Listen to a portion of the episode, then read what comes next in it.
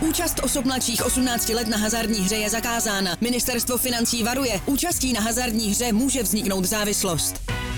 Góly, rohy, fauly, výsledky. Sáskové příležitosti po celý zápas najdeš u Fortuny. Ještě pořád nemáš vsazeno? Chyba! Jen se vsazeným tiketem fandíš na 200%. Stáhni si Fortuna aplikaci, získej vstupní bonus, vsaď si a dej svému fanouškovství nový rozměr.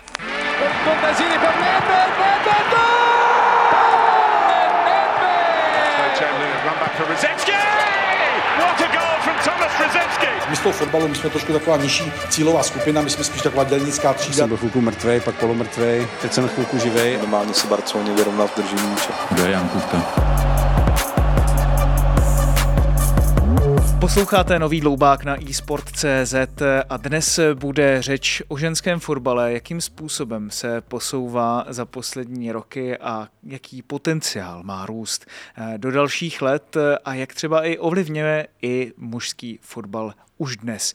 Eh, mým dnešním hostem je eh, vzácná hostka Bettina Bayer, eh, kterou tady vítám. Hello Bettina, I'm very happy Dobrý den Bettino, jsem moc rád, že vás můžu přivítat v pořadu Dloubák. Hi Těší mě Martine.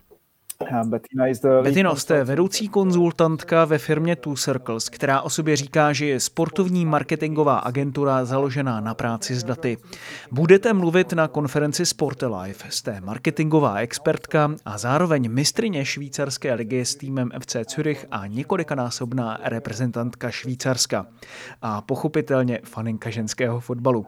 Určitě jste sledovala mistrovství světa v Austrálii a na Novém Zélandu z vaší perspektivy a zkušenosti okolností, jak daleko se ženský fotbal posunul od posledního světového šampionátu.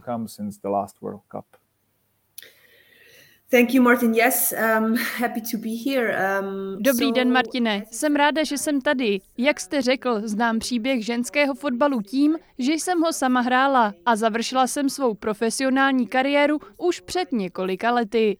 Ale je stejně neuvěřitelné vidět, jak daleko se ženský fotbal od té doby posunul.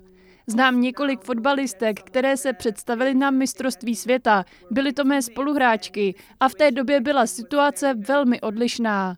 Takže si myslím, že co nám toto mistrovství světa doopravdy ukázalo, bylo to, že vedle všech čísel, která ukazují na značný růst, který se děje v ženském fotbale, měl jednak viditelnost – a to ne pouze v hostitelské zemi, ale taky na mnoha evropských trzích, včetně toho švýcarského, pochopitelně, protože to je trh, ke kterému mám blízko, ale taky na dalších trzích. Je to podle mě dobrý příklad, protože fotbal je velmi oblíbený sport, ale ženský fotbal byl vždy tak trochu ve stínu toho mužského, i ve stínu ostatních velkých mužských sportů ve Švýcarsku.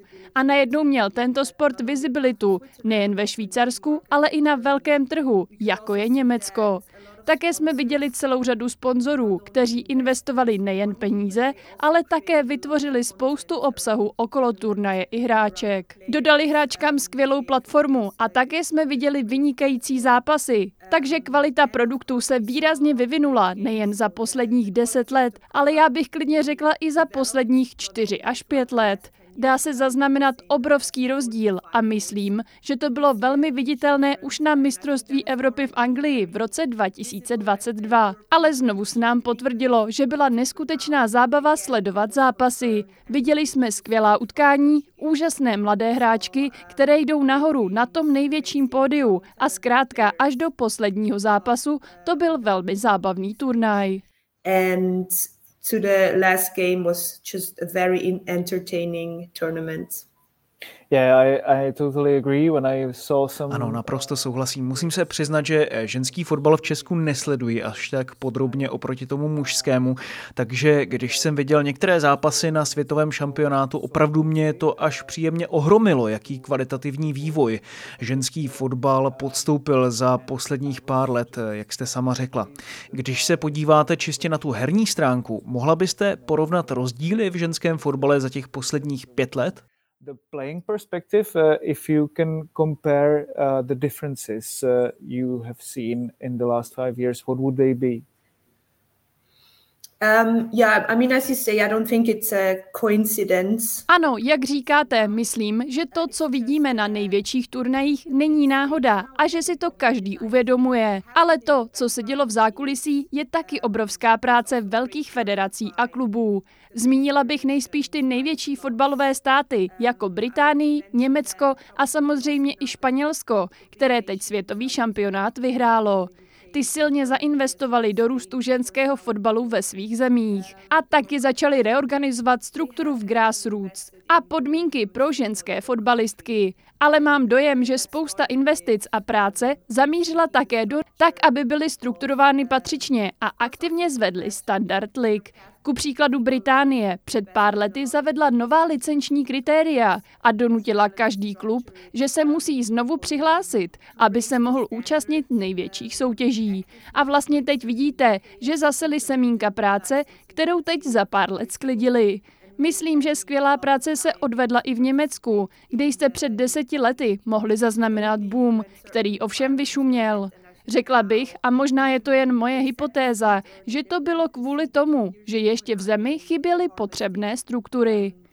Byla to i jiná doba, co se týče relevance ženských sportů a jejich viditelnosti. Ale teď se to zase výrazně zvedlo poté, co se Němky v minulém roce dostali do finále mistrovství Evropy. A vidíte, že se zvedá liga, stejně jako peníze, které jdou do fotbalu díky sponzorství a médiím. Tento celý kruh růstu se začíná zvedat. Dá se znovu investovat do profesionalizace sportu skrze nabírání správných zdrojů, ať už je to na úrovni federací nebo klubů. A to všechno zase výrazně pohání produkt na hřišti i pro média, která ho mohou vysílat. Vidíme také spoustu velkých značek, které nakráčely do ženského fotbalového trhu, jako YouTube, BBC a to všechno je propojené. Takže to nemůže být jen o federacích, které dělají fantastickou práci. Ale musí to být i o vnějších zdrojích, které přicházejí skrze sponzory a ti zase mají za cíl přenést své cíle a vzkazy na trh. Řekla bych, že to není náhoda a byla vykonána spousta výborné práce, zamířila do toho spousta investic a vidíme, že se tento cyklus růstu začíná obracet rychleji a rychleji. Um, faster and faster for those Rozumím. V českém prostředí je vývoj ženského fotbalu o něco pomalejší, musíme říct, oproti zemím, které jste právě zmínila. A jedním z argumentů, které vždy v českém fotbale slýchám, je, že potřebujeme úspěch národního týmu, že to je první krok k růstu. Možná bych se tedy zeptal, jestli to podle vás doopravdy platí.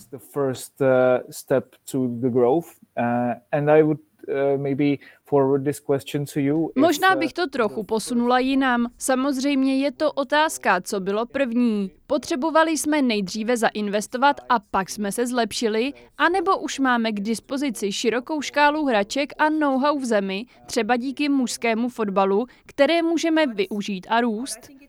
Ale myslím, že to záleží na každé zemi. Samozřejmě je to velmi typický vzor, který vidíme, ale nakonec to není jen jedna podmínka, která najednou přinese úspěch. Je to o neustálých postupných investicích do správných oblastí. Pokud si třeba Česká republika řekne, že chce být jedním z nejlepších národů v ženském fotbale, dá si za cíl, že tohle je její vize, bude na tom spolupracovat se správnými partnery a mediálními platformami a každý z nich tomu bude opravdu věřit, pak tak to má úplně jiné parametry pro úspěch. Ale řekla bych, že to vše k nastartování potřebuje nějakou počáteční investici. A neexistuje přesná odpověď, kam by měla primárně směřovat. Mělo by to být do mediální viditelnosti nebo přímo do sportu? Myslím, že je to otázka, na kterou si každá země potřebuje odpovědět sama. Ale pokud investujete, pak je to skvělé a mohou se začít dít věci. Um, if you then invest, then uh, great things can happen when that circle starts to fly. Vaše odpověď se mi líbí. Investovat do grassroots je pochopitelně první krok, jak uspět asi v jakémkoliv sportu. A další krok, který se vždy zmiňuje ohledně ženského fotbalu, je určitá mantra nebo kliše, které, řekněme, zní, no ale já se do ženského fotbalu prostě nějak nemůžu dostat, když se to porovná s nejvyšším levelem ligy mistrů, je to prostě trochu jiné. A já si pak vždycky říkám, tak proč se tedy díváte na Českou ligu? Proč se díváte na nižší soutěže nebo mládežnický fotbal? Takže si myslím, že to je zkrátka o tom, aby veřejnost poznala ženský fotbal, jeho aktérky a trochu si podmanila to fotbalové publikum. V tomto smyslu se mi třeba velmi líbila prezentace nominace švýcarského národního týmu před ženským světovým šampionátům, stejně jako způsob, jak se představila i francouzská reprezentace. Byly to podle mě velmi nápadité příklady a přineslo to nové myšlenky do fotbalu. Z toho mě napadá jaké jsou z vaší zkušenosti základní strategie, jak si podmanit veřejnost okolo ženského fotbalu? the public's imagination around women's football specifically? Um, yeah, I think I that's ano, a to jsme zhruba před pěti, deseti lety ještě stále viděli v mnoha zemích. A k fotbalu to patří, že ženský a mužský fotbal se srovnává jako žádný jiný napříč sportovními odvětvími. A vlastně nevím proč. Ale věc, která to může taky spravit, je jednak dát ženskému fotbalu pozornost, aby zbořil předsudky a stereotypy, ale k tomu taky potřebuje platformu a vizibilitu. Takže asi bych začala tam. A myslím, že je taky důležité, abychom prostě oddělili mužský a ženský sport. Jsou to jiné sporty a neměly by se přímo srovnávat. Protože nakonec to, co dělá skvělý produkt, není nutně to, kdo umí rychleji běhat, tvrději vystřelit. Je to o tom, jak zábavné to je a zábava může mít celou řadu různých tvarů a forem. Pokud se jedná o velmi soutěživé prostředí, máte velké fotbalové momenty, penaltové rozstřely nebo zajímavou formu soutěže. Pak nemusíte mít stejnou úroveň hry. Vždyť to takto úplně v pořádku funguje v mužském fotbale. Česká mužská reprezentace vždy porazí tu ženskou, protože má lepší fyzické parametry. O tom to ale přece vůbec není. Proto vždy říkám, že by se to nemělo srovnávat jedna ku jedné. Vůbec to nepomáhá sportu a taky to není ta odpověď. Pokud máte rádi sport, nebo je to skvělý produkt, který se dá prodat. Odpovídám vám tím na otázku you like a sport or not, or if it's a great product to market. Um, yeah, does that answer your question?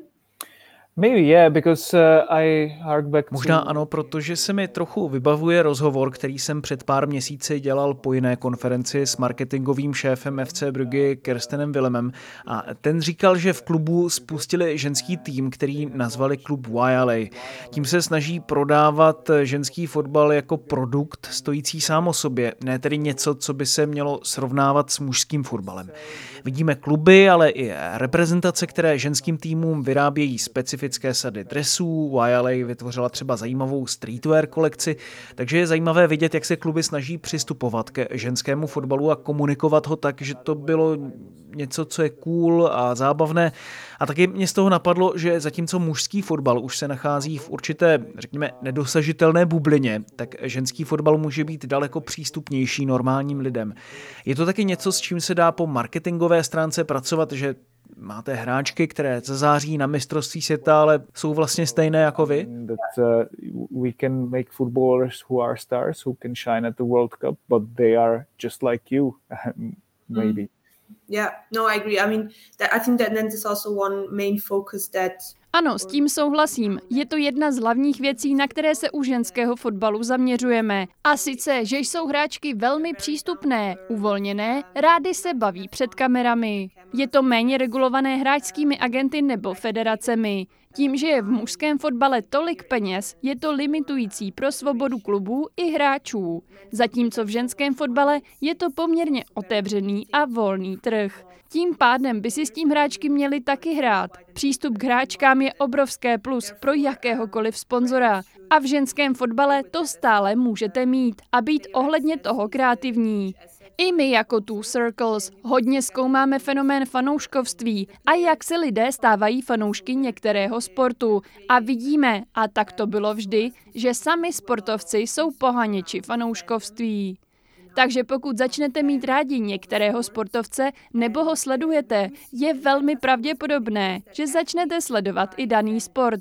Možná se stanete fanouškem klubu, ve kterém hraje, což bylo viditelné i v případě Michaela Jordana, velké globální hvězdy.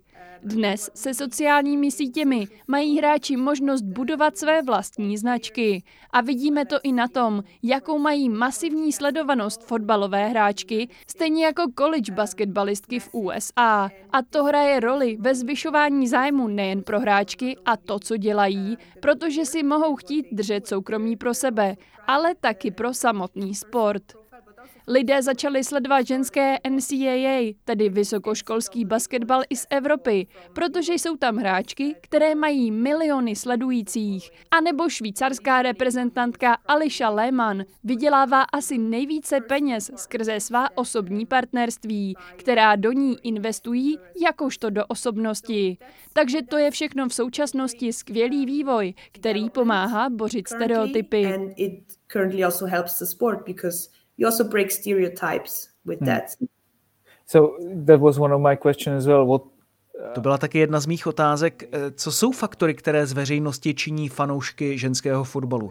Je to tedy pozornost pro samotné sportovce, nebo má ženský fotbal nějaká specifika oproti jiným sportům? Um, is it still the attraction to uh, the athletes themselves, or are there something, uh, yeah, specific that uh, applies to women's football? Um, I would say that it's very different for, it depends on the market as well as the sport. Řekla bych, že je to všude dost různé. Záleží na trhu stejně jako na sportu, ale mám pocit, že v ženském fotbale vidím obrovský potenciál. Fotbal je největší a nejoblíbenější globální sport ve většině zemí, ve které děláme náš výzkum. Takže pokud máte fanouškovskou základnu, která miluje fotbal, vždy to můžete přenést i na ženský fotbal. Když pracujeme s kluby nebo federacemi, vždy jim doporučujeme, aby se opravdu pokusili oslovit tuto fanouškovskou základnu. Myslím, že máme spoustu fanoušků, která konvertuje z mužského fotbalu, pokud se to tak dá nazvat. Ale v globále vidíme pohyb lidí, kteří začínají sledovat ženský sport, protože je zajímá celá řada témat jako rovnost a diverzita. To je fenomén, který vidíme obecněji i u ženského fotbalu, což je dnes nejrychleji rostoucí sport v současnosti.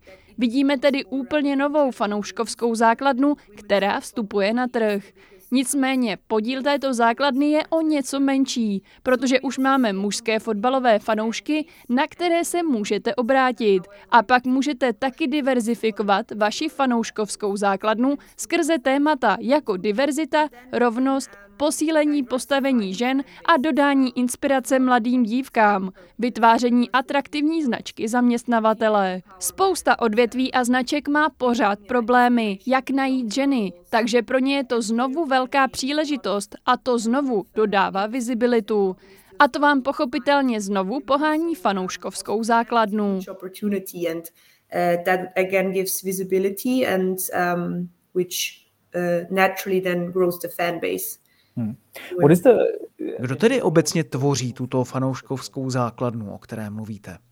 Um, that's an interesting question, and I think that a lot of um, federations and clubs to je znovu velmi zajímavá otázka a myslím, že spousta federací, klubů nebo i já se trochu potýkáme s tím, jak na ní odpovědět, protože je tam stále spousta neznámých. Vidíme na číslech, že do sportu přichází spousta nových fanoušků. Mám tím na mysli, že jsou noví fanoušci ženského fotbalu. Neznamená to, že dřív nesledovali fotbal, ale zkrátka se začali dívat na ten ženský. Třeba kvůli euru nebo dalšímu velkému turnaji. A vidíme na demografii, že jde o trochu mladší a více ženskou populaci. Takže ženské fotbalové obecenstvo a to mužské je trochu jiné, což může být znovu velmi zajímavé pro značky, které chtějí oslovovat tohle publikum a zaměřit se na něj třeba některými modernějšími a dynamičtějšími tématy. U nichž lze být kreativní a hravý. Tohle publikum nejsou mimozemštěné, jak říkáme, nepřišli z jiné planety, ale jsou jiní, pokud je srovnáme s diváky mužského fotbalu, pokud se týká věku, genderu a jejich hodnot a toho, co je pro ně důležité. Um, so it is a huge opportunity for brands also to tap into that. Yeah, that's fascinating what you say because you can already see the shift. To je velmi zajímavé, protože myslím, že už dnes vidíme určitý posun v klubovém brandingu, což se odrazilo třeba i na logu Juventusu před eh, několika lety, ale taky v tom, jak se dnes snaží působit eh, mužský sport na diváky o něco jinak než dřív a chce oslovovat i nové fanoušky. Pro fotbal to musí být eh, docela zemětřesení a čekal bych, že ženský fotbal jako biznis už docela mění i biznis muž mužského fotbalu, protože pokud máte tuhle novou fanouškovskou základnu v ženském fotbale, tak ji můžete uplatňovat i v tom mužském. Dá se to tak z vašeho pohledu říct? Um, do it at men's football as well to have the, the same fan base there as well. Mm-hmm. Yeah, absolutely. Jednoznačně. A myslím, že to je i jeden z opravdu krásných aspektů práce federací nebo držitelů práv, kteří se snaží pracovat více na oslovování žen. Je to zdroj inspirace a inovace i v tom, že se dělá okolo mužského fotbalu, který fungoval velmi podobně posledních 50 let. Vybudoval se okolo něj obrovský trh a i zde se věci začínají trochu nabourávat. Proč děláme věci tak, jak jsme je vždy dělali? I v mužském fotbale je třeba být kreativní, osvojovat si nové vlivy, nové nápady a myšlenkové procesy. A myslím, že už jen to je důvod pro organizace, proč se mají na tyto posuny podívat, poučit se z nich a přijmout, že jim přímo u nohou roste nový obrovský trh.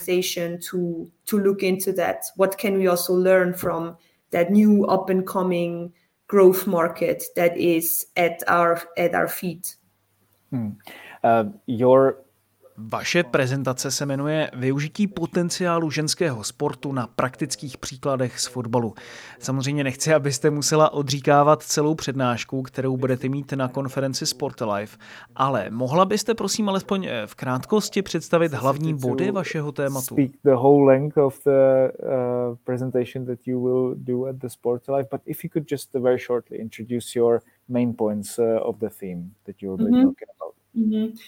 Yeah, I'm trying to not, not to spoil anything for Wednesday. Um, but... Vynasnažím se nepokazit a neprozradit nic před středou. Ale opravdu bych ve středu na konferenci ráda mluvila o možnostech ženského fotbalu. Pohybuji se na trhu, kde máme okolo sebe Británii, Německo a Španělsko, takže jsem trochu v bublině. A chápu, že jsou i ostatní trhy, kde stále existuje poměrně značná skepse ohledně růstu ženského fotbalu. Takže chci doopravdy dokázat tvrdými čísly, že růst je reálný, ukázat, kde se děje, v jakých sportech a pak samozřejmě trochu interpretovat, proč se děje zrovna teď. Kde bychom mohli vidět globální trendy, které mají vliv na tento růst ale také na makroúrovni s různými prostředníky, držiteli práv, fanoušky, médií a sponzory. Jakou roli, který prostředník má, aby doopravdy akceleroval růst. A dále bych ráda inspirovala skrze konkrétní příklady, jak konkrétně které federace nebo kluby přistupují k tématu, kam investují. Ale je pro mě důležité nemluvit jen o fotbalových asociacích a klubech jako Arsenal, které mají úplně jiné finanční prostředky, ale přenést tohle téma i na méně vyvinuté trhy s ženským fotbalem, jako je třeba Česká republika. A myslím, že mám krásný příklad švýcarského hokejového klubu, který se rozhodl, že vybuduje ženský klub z ničeho, že si řekne, že do toho půjde buď naplno nebo vůbec a že opravdu chce budovat velký ženský klub nejen ve Švýcarsku, ale chce tím nastartovat růst po celé Evropě a dělají tam fantastickou práci a jsou jí velmi oddaní. Myslím, že přesně tento příklad doufejme inspiruje celou řadu lidí v místnosti, aby nehledali výmluvy, proč to nedělat, ale podívali se na to a rozhodli se, že chtějí být taky součástí tohoto růstu a naskočit na vlak, než bude příliš pozdě. growth um, and jump on a train before it's too late. So for me and uh, the other uh, colleagues from the media not to find excuses Takže anymore. pro mě a ostatní kolegy z médií, abychom nehledali dále výmluvy, co radíte právě mediální scéně? Jak informovat o ženském fotbale tak, aby přitáhl pozornost veřejnosti třeba oproti jiným sportům? Samozřejmě každý sport má svá specifika, ale jedním z těch spouštěčů u menších nebo ne tolik oblíbených veřejně sportů je vždy úspěch na té mezinárodní úrovni. To vždy generuje spoustu pozornosti. Takže pokud tohle třeba u toho ženského fotbalu ještě nemáme, co jsou podle vás ty vyzkoušené způsoby, jak uspět? What are the mm, tried and tested ways of uh, success uh, according to you? Um, yeah, I think also here Řekla bych, že tady ve Švýcarsku se toho děje spousta v mediálním světě a na veřejných platformách. Máme za sebou velmi dobrý turnaj, kdy reprezentace vyhrála základní skupinu a postoupila do osmifinále, ale ty největší úspěchy na velkých turnajích se ještě nedostavily. V každém případě švýcarský národní tým se doopravdy zavázal zvýšit vysílací čas pro ženský sport a ženský fotbal. Řekla bych, že je to širší téma o tom, jak dodat ženám pozornost. Ženský sport a fotbal je proto zkrátka vynikající prostředek, takže kde začít? Když nemáte obsah o velkém úspěchu, Začíná to s ligou, s hráčkami. Můžete vytvářet obsah okolo toho a doopravdy jim dát pozornost, protože nakonec bude role médií velmi důležitá pro růst sportu v určité fázi vývoje trhu, protože dodává sportu dosah, roste s ním publikum a obdrží díky němu sociální relevanci, díky čemuž si o sportu lidé povídají, začínají o něm mluvit, začínají ho sledovat a stávají se aktivní součástí jeho růstu. Ale jaký konkrétní obsah vytvářet, to bych nechala na expertech, jako jste vy. Injecting that growth. Um, so, but of course, which content to create, um, I leave up to the experts like you.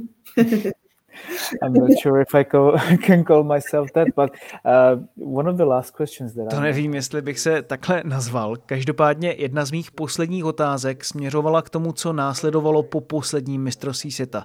Jednou z velmi nešťastných událostí šampionátu byla pochopitelně aféra okolo Luise Rubialese, šéfa španělského fotbalového svazu. Na jedné straně to bylo pro spoustu lidí velké zklamání něco podobného vidět, na druhé to ale mohl být pro spoustu lidí taky moment, který jim dodal sílu a vlastně přenesl toto téma nebo i určitý konflikt na globální scénu. A zrovna jsem si během rozhovoru, když jste mluvila o těch nejznámějších sportovkyních, které generují tu fanouškovskou základnu, vzpomněl i na Megan Repinou, která byla před čtyřmi lety také nejvýraznější postavou šampionátu v týmu, který vyhrál mistrovství světa, tedy eh, Spojené státy. A znovu se to některým lidem na těch nejvyšších pozicích nelíbilo. Velmi výrazně byl zmapovaný třeba rozbroj Repinou s Donaldem Trumpem. Takže tady vedle Megan Repinou máme i Jenny Hermoso, španělskou kapitánku, dvě vítězky mistrovství světa, které v určitých směrech lámou stereotypy a mění určitá zažitá paradigmata u lidí v zemi nebo i na světě. Nakolik se to tedy ve španělském fotbale vnímalo jako PR katastrofa a něco, co poškodilo ženský fotbal, ta aféra, myslím. Může to být podle mě i na druhé straně vnímáno jako úžasná příležitost pro ženský fotbal, jak bojovat se stereotypy, nabourávat ten, řekněme, sportovní patriarchát a přinést čerstvé pohledy nejenom do fotbalu, ale taky do celého světa. Je to tedy nakonec svým způsobem i podle vás úspěch? Uh, this as well, you would say? Yeah, I mean, oh, I, I, I agree that na jedné straně souhlasím, že mě mrzí, co se stalo hráčkám a že jsou stále v určitých směrech pronásledovány. Ale jak jste řekl, mělo to podle mě i obrovský pozitivní vliv. Minimálně je to alespoň dnes vidět. A když je něco viditelného, můžete s problémem bojovat. A samozřejmě, pokud k tomu máte i publikum, které vidí a vnímá, že jste vyhráli titul mistrů světa, možná byste s takovou platformou i měli něco dělat a využít ji k tomu, abyste nastartovali růst a zviditelnili tím, co ještě ve světě není správné a férové. Samozřejmě, že byl tedy tento úspěch trochu zastíněn touto událostí, ale plně s vámi souhlasím. Najednou máte páky, které můžete využít. Tím vůbec neříkám, že to bylo něco strategicky plánovaného, ale sport je přece zrcadlo naší společnosti a do budoucnosti je možná i udržitelnější, když se tento mediální hype a platforma využijí k tomu, aby zvedli svůj hlas a přiměli ostatní, aby učinili změny. Um,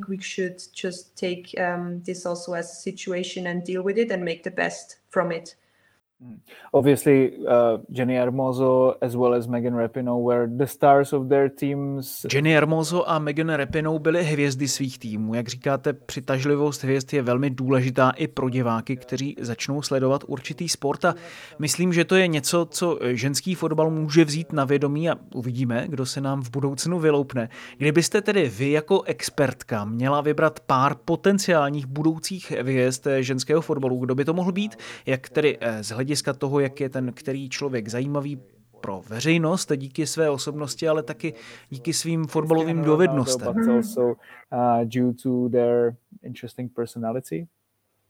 Yeah, I would say that what what I, who I really liked Um, ano, řekla bych, že se mi na mistrovství světa velmi líbila mladá španělská fotbalistka Salma Parauejo a myslím, že splňuje parametry, o kterých jsem mluvila na začátku. Vidíte tady novou generaci mladých hráček, které už prošly skvělým coachingem a zázemím. Jsou senzačně vybavené a jsou kompletní hráčky už na začátku své kariéry a mají obrovský vliv na své týmy a berou na sebe spoustu odpovědnosti. Dále mě velmi zaujala z německého národního týmu Jule Brandt, nejen díky svým fantastickým výkonům na hřišti, ale také tím, že skvěle pracuje se svým osobním profilem na sociálních sítích a může být velmi populární u značek. Takže to je podle mě taky docela společné téma, které můžete vidět a které je velmi zajímavé u nových generací hráček, protože nejen, že jsou skvělé fotbalistky,